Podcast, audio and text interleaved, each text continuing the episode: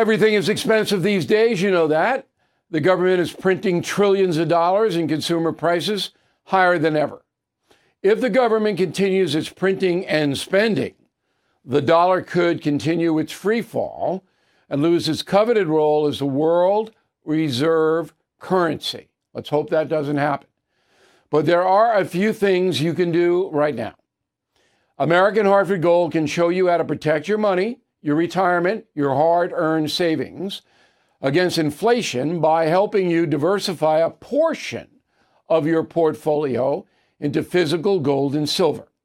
Start with a short phone call, and they can have physical gold and silver delivered right to your door or put inside your 401k or IRA.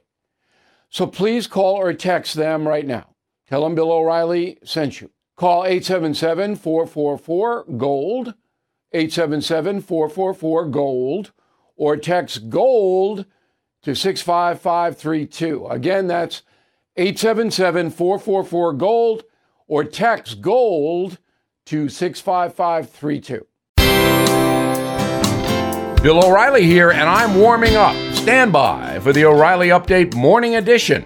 But first, on this Thursday, as you guys know, I am a simple man.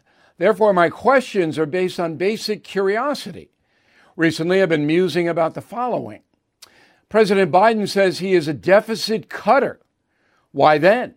Is the federal debt increasing at a record rate? $6 trillion so far under Joe. Math, anyone? Some progressives believe America is a racist country. Why then? Do African American married couples with children earn $95,000 yearly median? Strong number. Former presidential candidate John Kerry is Mr. Biden's climate change czar.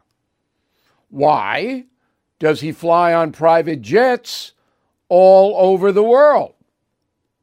Dolly Parton, 77 years old, but looks as good in the Dallas Cowboy cheerleading outfit as a 23 year old. To paraphrase the movie Sleepless in Seattle, I'll have what Dolly's having.